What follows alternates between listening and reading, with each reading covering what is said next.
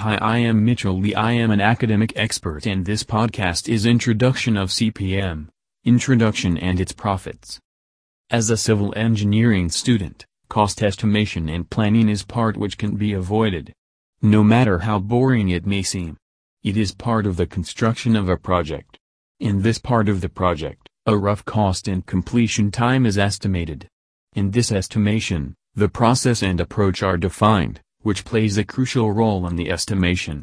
It is a business management part of civil engineering. There are many steps to create a well-defined project.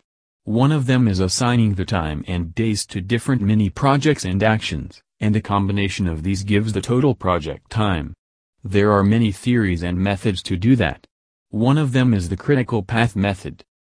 Definition of CPM the critical path method is a technique that calculates the maximum number of days taken by the project. In this method, the activities are arranged such a manner that the activities independent from each other work simultaneously.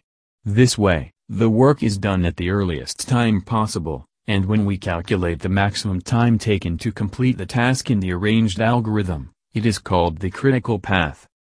Advantages of CPM this method allows an engineer to represent the project and its timeline in a very simple and visual aid. In this graphical visual form, mainly, the most essential task is presented. This representation saves a lot of time, which goes in the explanation and management. In this representation, status checking becomes very simple, which helps the engineer to check the current and planned status and make necessary adjustments. In this method, Independent activities work simultaneously, and this way, the codependency can be seen in a very simple format. Limitations of the CPM Mainly used in repetitive projects and events. These projects allow engineers to have a clear roadmap about the procedure and timing of the activities. This way, the preparation of the CPM chart is easy and most effective. When it comes to R&D works and projects, it is not preferred. This method is quite rigid, with minimum possibility of changes. If there is any delay in a previous activity, then there are very few improvement opportunities. This delay can increase and nullify the usefulness of the method. This problem is resolved in the other theory PERT. Solution Due to its rigidness, it is generally used in repetitive work and projects.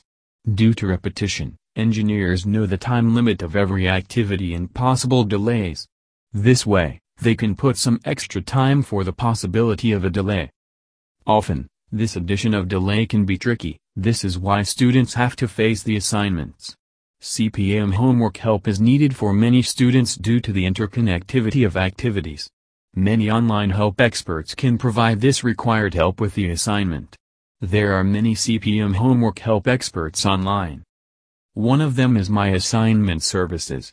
It provides online homework help in many countries such as Australia, the UK, the USA, etc.